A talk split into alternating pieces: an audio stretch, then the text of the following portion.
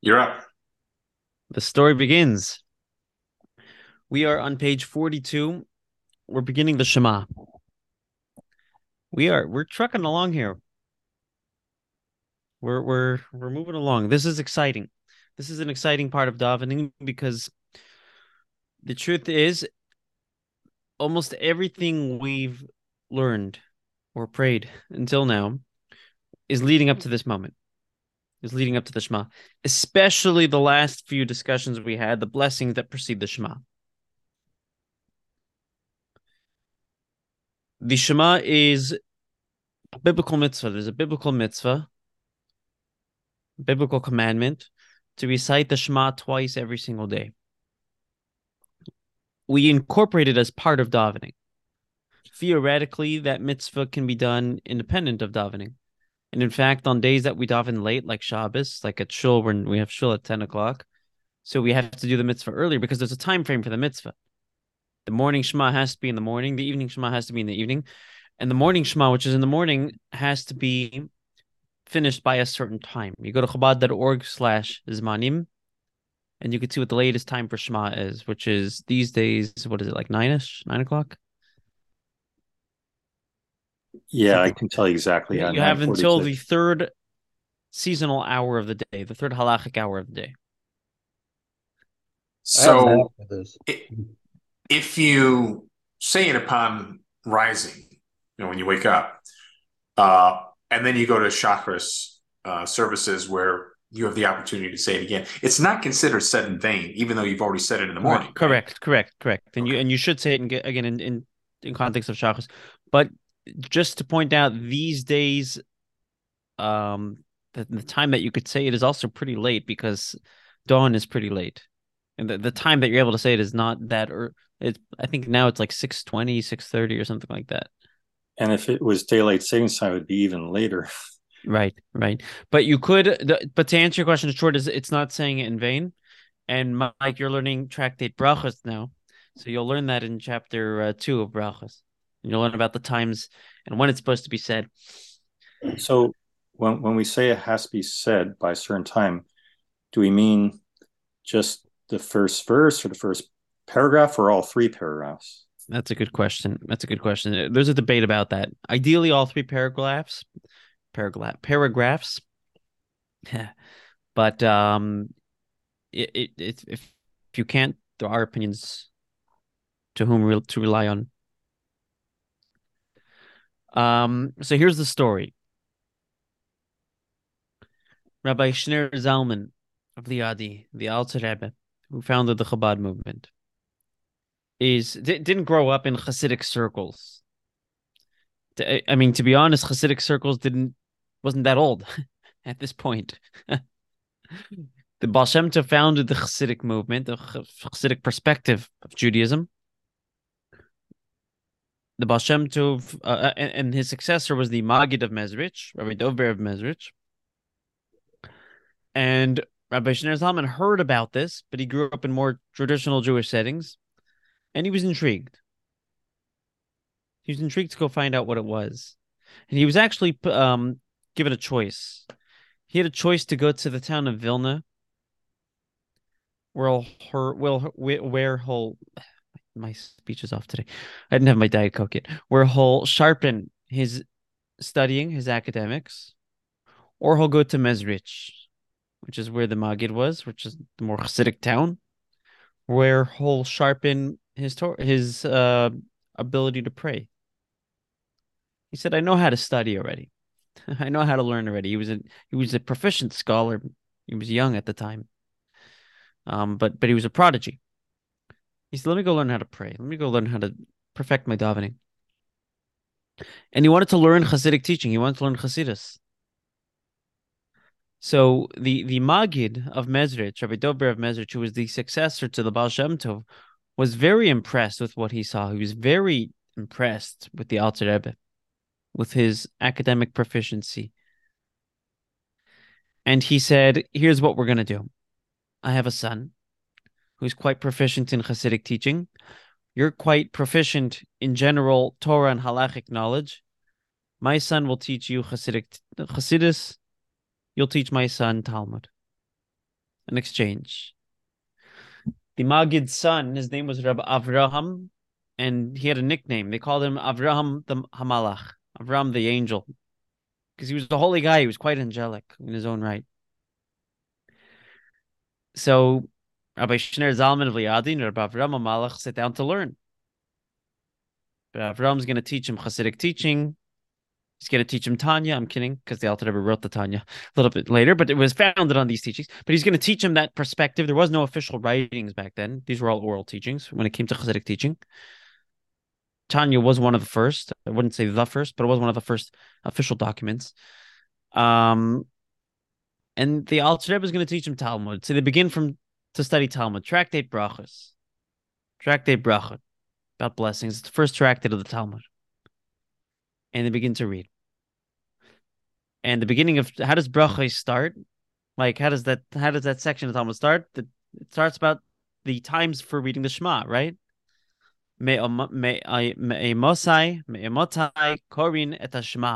From when can you read the Shema?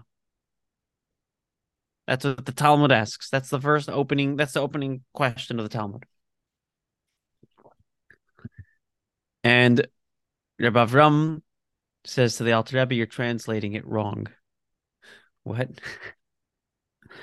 it doesn't say from when do you read the Shema. Me'omatai, me'omatai, which means from when, could also come from the Hebrew word ema, with fear, with with awe, with awe, me'ema, me'omatai, with awe. That's how you read the Shema. And the Alter Rebbe goes, "Whoa, man!" I, I'm paraphrasing, but he was he was very inspired by that insight because what Avram Malach was showing him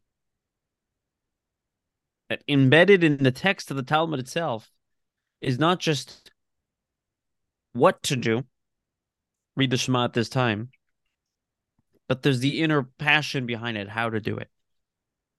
There's the passion, there's the, the, the reverence, the inner sense of respect we're supposed to have when reading the Shema. I just read this story last week, but I'll tell you something fascinating. I read this exact same story with two other Hasidic personalities, Reb Zusha, of Anipoli, Reb Shmelk of. Same exact story took place with them too, and both stories are recorded. Um, so it sounds like it happened twice. But what is the Shema? What is the purpose of the Shema? What's the Shema all about? Hashem Echad, God is one. The Shema is central to Jewish life. It's central to our Jewish identity. God is one. The Shema is what we recite all together in unison in the closing of Yom Kippur. It's one of the first things we teach our children when they're born. It's what somebody says under deathbed. The Lord is our God. The Lord is one, and we need to Shema. What does Shema mean? Commentaries say Shema doesn't just mean to to hear, but it means to listen. Right? We heard God, but are we listening? What's the difference between hearing and listening? Comprehension. Comprehension, and I would say also intention. Hearing is passive. Somebody speaks, you're going to hear, whether you like it or not. But whether you're going to listen or not, that's your choice. It's not the selective listening. Hearing is not selective, but listening is selective. And that's what commentaries say that the word Shema means. It means to, it implies to actually listen, to internalize. Yisrael is referring to the soul. Like we said earlier, our soul has to listen, our soul has to internalize. That God is Elokeinu. He's our God. This God who's our God, he's one. What does that mean? He's one. What does it mean when we say that there's only one God? We're not saying that there is one God. We're saying God is one, and there's a profound difference between the two. To say that there is one God, as opposed to two, three, or four, but to say God is one is a whole different story. He's literally one with everything. Anything we see is literally a part of his oneness, an expression of his oneness, the sum of his oneness. an expression of his oneness. Even though from our perspective it seems independent. Take a look at the Hebrew word in the siddur over here, echad, the last word of the word uh, of the Shema. Echad, right? One. Echad has three letters: Aleph, Ches, Dalid. And the explanation is Aleph is numerical value of one, referring to God. Ches, numerical value of eight, which represents the seven layers of heaven plus our realms plus earth. Dalid, numerical value of four. The four directions north, south, east, west. While all of this seems independent, vast, and perhaps intimidating, it's literally just echad. It's all one. It really is all one with God.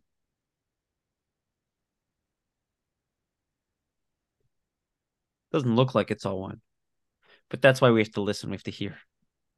So I got a question.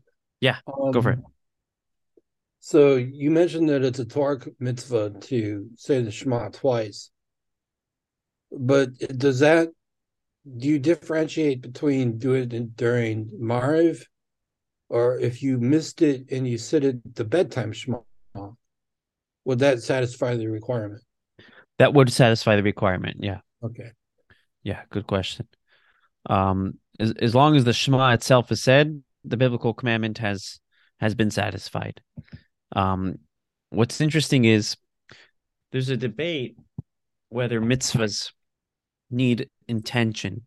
Can you do a mitzvah by accident, or do you have to be intentional about? Do you have to be intention intentional about mitzvahs? Right. So if you decide, I love shofar, let me play the shofar. Oh, it happens to have been Rosh Hashanah right? Did you fulfill the mitzvah or not, right? You didn't have intention, right? So did you? So there's a debate. There's a big debate in the Talmud about that.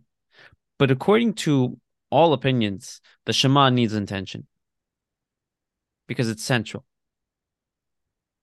Intention meaning not only knowing what that line means, but intention meaning I'm doing this because this is a mitzvah. Um, that, that and that and and part of that intention is the time that it that it you know it requires being intentional as well. But perhaps the message is also even in the constraints or the limitations of time, God is still one. God is one with everything. He's one with time. He's one with space. We then say the next line. Baruch Shem Kavod Malchuto Olam Va'ed. Blessed be the name of the glory of his kingdom forever and ever. Where did that line creep into? How did that get there? That's what the angels say, isn't it? Right. In in other words, if you were to open up Deuteronomy, where this where the Shema is taken from, you have the Shema in the Torah. You have the Ahafta, the next paragraph. You should love God in the Torah. Baruch Shem Kol Malchut is not in the Torah. Where'd it come from, right? So there's actually two different explanations as to how it crept up here. The Talmud says we had a, several portions ago, Torah portions ago. Yaakov, Jacob, was about to bless his sons, right? And he was about to reveal to them when the end of days are going to be, when the messianic era is going to be. And what does Rashi tell us? He lost his prophetic vision as the words were about to come out of his mouth. Missed it. And Yaakov got quite nervous. Is it due to uh, his children's lack of faith that perhaps his prophetic vision left? So his children said, Shema Yisrael, listen, Yisrael. Who's Yisrael? Yaakov. Yaakov is also Yisrael. Listen, Yisrael. Hashem Elokeinu, Hashem Echad. The Lord is our God. The Lord is one. We still believe in one God. We're we're still faithful. It's not our fault. Yaakov was relieved. And he says, Baruch Shem Kavod Malchuto, blessed the name of his glory. Thank God. Thank God. The other story is when Moshe was getting the Torah at Mount Sinai. and he heard the angels praising God. Baruch Shem Kavod Malchuta Le'olam Va'ed. And he said, I like it. Let's take it. Right? So we incorporate it in davening. We're going to discuss in a minute why we incorporate it in davening in the Shema. But one of the reasons why we recite it quietly is number one, we don't want to offend the angels. You don't want to mess with an angel. You upset an angel, man. That's uh it's not good. Um but number two, it's not a, the text before it is from the Torah. The texts after it are from the Torah. That's not from the Torah. So we recite it quietly. Right? On Yom Kippur, we recite it out loud because we're like angels. So it's said out loud on Yom Kippur. That's why we're dressed in white on angels. We we have that status of angels. We're not going to offend them. But in in the Beis Hamikdash on a regular basis, they would also recite it out loud, even during the week because of because they had that angelic status. Um, you, you said uh, that's not from Torah, but there's a a little two next to Va'ed, and then the bottom it says Pesachim 56a. Is that referring where it comes from, or Th- that's the Talmud. the Talmud? If you look at uh, in the Talmud tractate Pesachim 56a, you'll see that story that I just told you with Yaakov and his sons, and you'll see the story of Oh. Moshe receiving it, retrieving it from heaven. And that's the, that, that's where the Talmud gives the background to what's in the Torah. And Deuteronomy, Deuteronomy Rabbah.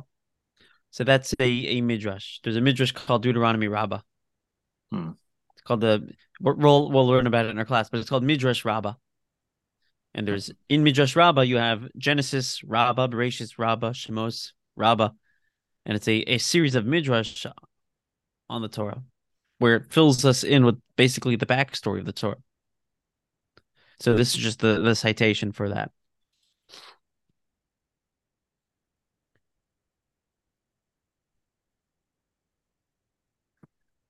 In order to the, the, way we treat the Shema,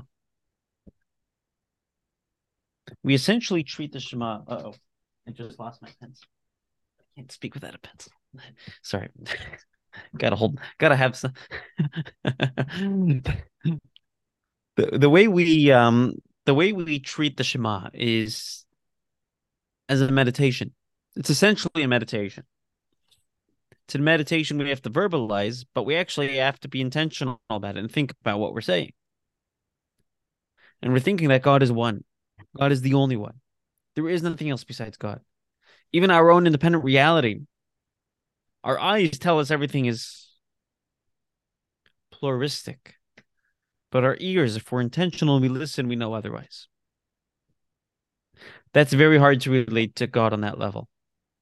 That could be quite abstract which is why we also meditate on God's kingdom.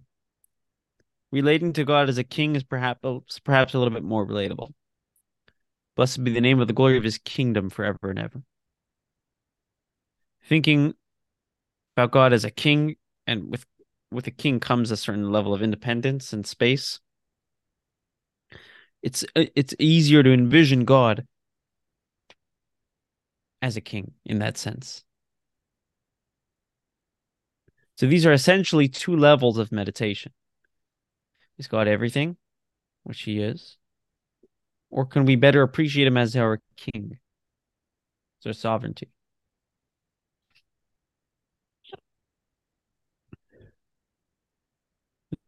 There's a tradition, an old tradition, to cover our eyes during the Shema.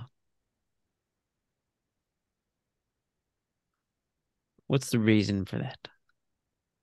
It's based on the Talmud for concentration, right? And and the source is actually from the Talmud. Tractate brachos. Mike, you're lucky you're learning this tractate because it really there's so much it, it's it's so relevant to um just daily things. But the source for it is the Talmud um, testifying how the famous sage Rebbe would say Shema says he was amidst giving a lesson and the time of Shema was coming, so he quickly covered his eyes and he said the Shema. That's how we know about this tradition. And commentaries wonder and discuss what the significance of covering the eyes are. Right? And on a basic level is it's concentration. We're supposed to focus. In fact, this is the only one of the only parts of davening, with few exceptions, where we where where kavana intention is a real requirement. Even in hindsight, if one didn't have intention, they'll have to say the Shema again, at least that first line, that one line. There's another explanation. One of my favorite biblical commentators, the Kli Yakar, he explains. Here's how he here's how he puts it. I'm paraphrasing. If you want to see, if you want to know what something is, you have to hide what it looks like. When you know what something looks like, you don't get to know what it truly is because you're stuck by you're you're distracted by what you see. Make sense? Yeah, and actually, I'm I'm curious what extensions that has. So, um, as an example, like why do we cover the bride's face with the bedeken? Right, right, right. It seems like it seems to be the same thing. Know the person, right? Exactly. Uh, as as as opposed to just the outer shell. You Ex- know, exactly, exactly. Same idea, right? They're Yeah. about to start this marriage, and the marriage has has to be founded on when Adam and Eve first were intimate with one another. Adam knew Eve. That's what the Torah says. That was intimacy. They had to know each other, and if you want to know somebody, you can't just see them. According to Jewish law, intimacy between husband and wife is supposed to be in the dark, pitch black. And it's for that same reason. If you want to know who someone is, you can't see what they look like. That's not to say that what somebody looks like is not important, that seeing is not important. There are times where the Torah tells us to see, right? See the blessings that I place. There are times where we do need to see, but there are times where if you really want to know what the essence of something is, you can't, you have to hide what it looks like. We want to know God. We want to internalize that God is one. We want to internalize that He is the truth and He is the reality of our existence. We got to close our eyes. We got to cover our eyes. We can't go by what we see. If we follow the scientific reality, which means that's not to say that science isn't true, but to, but if we follow merely what our eyes tell us, we don't see the whole picture. We have to cover our eyes, and we have to listen. We have to shema to a greater depth. The Kli Yakar points out something interesting, an interesting phenomenon. Whenever the Talmud rep, uh, references blind people,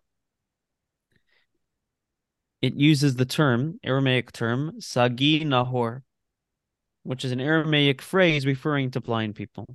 Sagi Nahor. If you were to translate the word Sagi Nahor literally, you know what it means?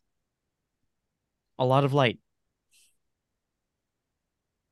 An ironic phrase to, to refer to blind people with. A lot of light or sufficient light. And the, the the understanding is usually that it's kind of facetious. A facetious way of referring to somebody who's blind. But the Kli Yakar says no, it's quite literal. Somebody who's blind, who doesn't see, has more light. They have a deeper ability, uh, a, a deeper sensitivity.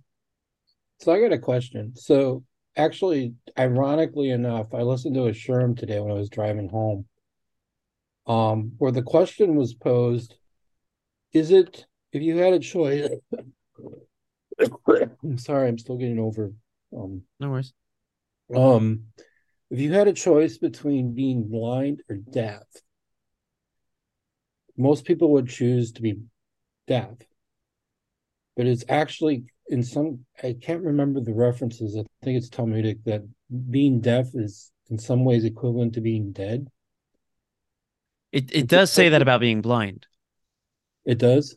About the there was a death element to being blind. Hmm. And actually, so I was just reading today, some commentaries explain that we cover our eyes during the Shema represents that self-sacrifice for what the Shema represents as well. Because blindness does represent an element of of death. When we cover our eyes, should that be just for the Shema or also the second verse, Baruch Shem Kavod? That's a good question. That's a good question. Um, there are sources that say you cover for Baruch Shem Kavod as well. Um, in practice, I don't know what what the Chabad tradition is. Um, I don't think people do it. Hmm. I could look it up afterwards. And why why I know here we cover our eyes, but um when we take out the Torah, like on Shabbos, right. I, I don't see anybody covering their eyes. We don't cover we don't cover our eyes at that point. Why not right. then? So uh, I mean, at that point, we're not doing the mitzvah of Shema. Hmm. It's more uh, quoting the Shema in, in davening. You know, in kedusha by Musaf on Shabbos, we we quote the Shema. But there are other places we quote the Shema, but but over here, there's the there there's a certain um climax that we're reaching to with the Shema. So if we said Shema in the morning before Shacharis, then do we still cover our eyes when we say Shema during Shacharis? Right. It, it's a good question. And technically you probably don't need to, but we we still do because there's a certain climax and meditation that you're still going through. Hmm. That you're still trying to develop. Right? There's a certain experience we're trying to develop. Mm-hmm. And and that ex- experience is trying to to sense and feel and, and internalize that God is one. My mind won't let me see it. My mind can't see it right? My my my body can't see it. We have what's called inattentional blindness. You know, intentional blindness is it's a scientific or psychological term for basically you can't see everything. You're not meant to see everything. Your eyes filter. Your eyes have selective see, uh, selective viewing because you can't see everything. You ever drive at night your headlights are on and then you turn on your your brights it's like oh wow i didn't see that tree i didn't see that sign. And there's a video so there's an experiment somebody did it's on youtube. It says there's a there's like six basketball players with like three basketballs and they're all passing the ball to each other or, or whatever you have to, and you have to count how many times they pass the ball to each other. That's what it says. And then they ask you at the end of the video did you see the dancing bear like what? The video rewinds and you see a bear dancing in the middle, but nobody notices it because you're busy counting the ball. Your uh, your mind doesn't go there, right? Our eyes can't see everything. I saw that video. Right? It's power, isn't it? Isn't it cute? It's it's like it's it's amazing. Actually, it's it's so true, right? yeah, it's very true. We we can't see everything. And we're recognizing from the get go that if we want to appreciate God, it's not going to be with our eyes. It's going to be with our soul. And that's through listening. That's through processing. That's through effort. That's through intention. When you see someone, you know, pictures a thousand words, right? It, which means if I had to describe what something looks like, it takes a lot longer than just to show it to you, right? But which one are you going to understand better? Right? If I give you a biography of somebody or show you a picture of them, when are you going to really get to know them? With the Shema, we're forced to think about God. We're forced to internalize God. forced to meditate on God. There are times when we've seen God as a people at Mount Sinai. How, how long did that inspiration last for? There's oh, times where golden calf. Right. Golden calf just a couple weeks later. How there's times in our own life where we felt like we had a perhaps not a literal visual experience, but we've been inspired. We have the clarity of, the, of sight. How long that last for, right? How long that inspiration stick around for? The Shema is us approaching God. We're going to listen to God. We're going to internalize and think about God. It's not going to be through seeing. This is a, a wonderful model for relationships. We're going to close our eyes. We're going to approach this intentionally, not just be satisfied with what we see. And you know what the result of that is? True love. Take a look at the next paragraph. You should love the Lord your God. The question that's commonly asked is, how can you tell me who to love? Torah is telling us who to love. Doesn't how is that possible? You're telling me how to feel. So unpopular in 2023, by the way. Try telling anybody, especially if they're a teenager, tell them how to feel, right? And then you'll have a perfect excuse for how you got that black eye. No, I'm kidding. no, I'm teasing. But how do you tell somebody how to feel? The Torah expects that we have some sort of manipulation ability. We have some sort of control over our feelings because we have control over how we think. If we think about God, which is what the Shema is, and we realize that He literally is our life, He's everything. So now the natural result of that is ve'ohavta, you should love God. This is what should happen. This should be the result. The result of Shema Israel, of Yisrael, listen up, internalize that God is one, and He's Elokeinu, He's your God. The result of that is you should love God. You'll feel it.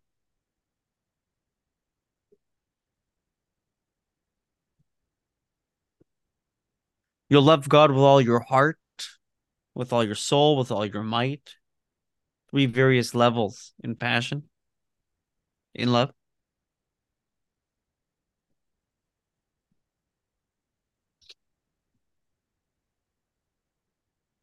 What does this love do, by the way? Why is it important to love God? We spoke about loving God a lot last week. The whole blessing is about love. And it was a preparation for this, so we could love God. But why is it important to love God? So actually, if you look in Deuteronomy on this verse, you shall love God. Rashi tells us why it's important to love God. Which means it's a good question. Rashi had the question. Rashi's giving us the, the the literal interpretation of the text, which means if you want to understand the Torah properly, you have to know why it's important to love God. And Rashi there says that if you don't love God, you're not going to really stick with his commandments when it's hard. Responsibilities don't stick around unless you love them. Mm, if our, if, mm, if the mm. if our relationship no we're not saying it shouldn't stick around we're saying pragmatically from a pragmatic perspective if you love what you do you're going to stick to it but that I, I agree with that, but it's it's um, uh, you know this is almost counter to the the concept of the fake it till you make it thing, right? Because you know whether you love God or you don't love God, um, you should be following God's commandments. A hundred percent, uh, right?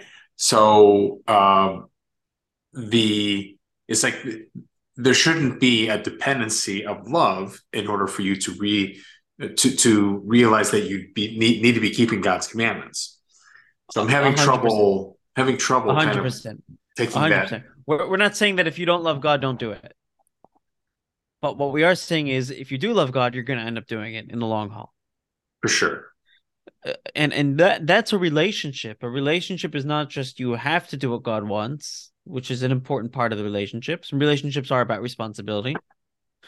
But a deep relationship centers around you you get to do what God wants. You get to do it.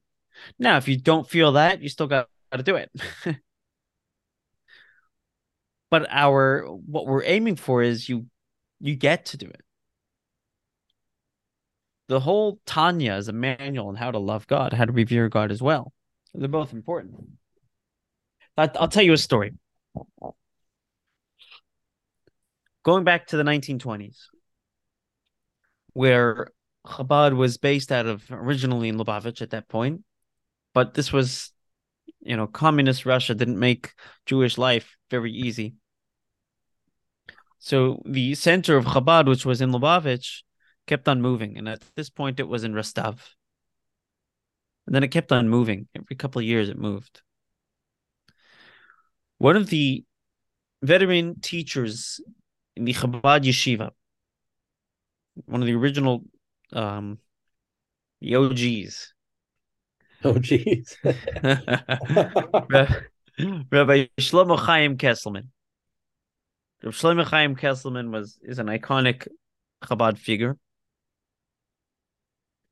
He was a follower of the Rebbe Rashab, Rabbi Shalom Dovber of Lubavitch, then the previous Rebbe, and then the Rebbe. So he, he passed away in the, uh, I think, the late 80s. Reb Shlomo Chaim Kesselman had to move with the yeshiva, and the yeshiva was kept underground. It was hidden from the communists because studying Torah was illegal. Observing mitzvahs was illegal. Reb Shlomo Chaim was a passionate person. He was in love with God. He really was. They would describe his davening. He's literally just talking to God. He's not reading a book. He's not reading a siddur. He's talking to God. So he was giving a lecture. He's giving a Tanya class, nine o'clock at night in yeshiva. And the communist police, was it the KGB or I don't know, whoever it was back then, the communist police got sense that there was a group of Jewish people gathering studying Torah, not to be confused with the COVID police. No, I'm kidding. Mm-hmm. the, the so the, the communist police get sense, get word that they're studying Torah. And they decide that they're going to sneak into the yeshiva and hide behind a door. Because normally they would put up students, students would rotate guarding outside and warn if people are going to come. So they came inside early when nobody was looking. They hid behind the door. Reb Shlomo Chaim Kesselman is teaching Tanya. And he's getting passionate and he's explaining the concepts and it's late at night. One of the soldiers pop out of nowhere from behind the door. Standing there with his rifle, standing up. Everybody's like, and he goes, Now what do you have to say? Reb Shlomo Chaim looks up at him. He goes, Maariv, evening service. they pull out their siddurs and they start doing Maariv, giving the guy no attention. The guy was shocked. Like, what? He was so shocked that he let them do Maariv because he just was like, what what just happened? They ended up finding, or, I'm um, actually punishing Shlomo Chaim. The government punished him, and he had to, he had to do some sort of community service, street cleaning in, in Russia. He wore this as a badge of honor because he knew why he was getting punished because he was adhering to his to his values and, and perpetuating Judaism and the Torah because he loved God. He would show up every day to this intensive labor wearing his Shabbos clothing because it was a sacred activity. You can't do that if you don't love God. You could you can't fake that if you don't love God. I mean, you're going to feel a lot of resentment. It's not going to work. At some point, I, I, I mean, look, that's that's not to say that we don't fake it till we make it, but but somebody like that who's made it, and we can all experience that love on our own level, and it could push us to do crazy things on our own level. But what is the real indication that our love is genuine? In other words, what is the real purpose of this love? The answer is action, observance. Let's read through the paragraph. You shall love the Lord your God with all of your heart, with all your soul, with all your might. These and these words which I command you today shall be upon your heart. So we're talking a lot about the emotional experience of mitzvahs, of God. You shall teach them thoroughly to your children. You shall speak of them when you sit in your house and when you walk on the road and when you lie down and when you rise. So if we really love God and we really love our Judaism, and it's really something that's sitting on our heart, you know what's going to happen? We're going to be obsessed. We're going to not stop talking about it. We're going to perpetuate that to our children, to the next generation, because we're obsessed with it. It's our true love. People, are, especially children, are sensitive to what we love. When we're at home, when we're walking, when we're traveling, when we go to bed, when we wake up, I'm obsessed no matter where I am, not just in shul. And then you shall bind them as a sign upon your hand, and they shall be for your reminder between your eyes. It's something we're going to literally bind to us. That love is going to motivate action. I'm actually going to do the commandments. If I really love God, I'm going to show him that I love him, not just say I love you. And if I really love God, that's going to be contagious. We're going to be able to teach that to our children. And by the way, the Talmud says, Rashi points it out over here. When it says children over here, it says children in the next paragraph as well, teaching children. So the second time it's referring to children in the literal sense. Over here, it's actually referring to students. We have to, and everybody has to have students. Everybody has to have someone else whom they inspire, whom they empower. But the way we do that is we become passionate with our values. We become in love with it. And that's the meditation of the Shema. Meditation of the Shema that God is one, God is the only one.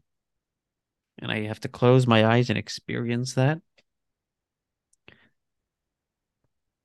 That leads to passion. That passion motivates action. Okay, that's my story and I'm sticking to it.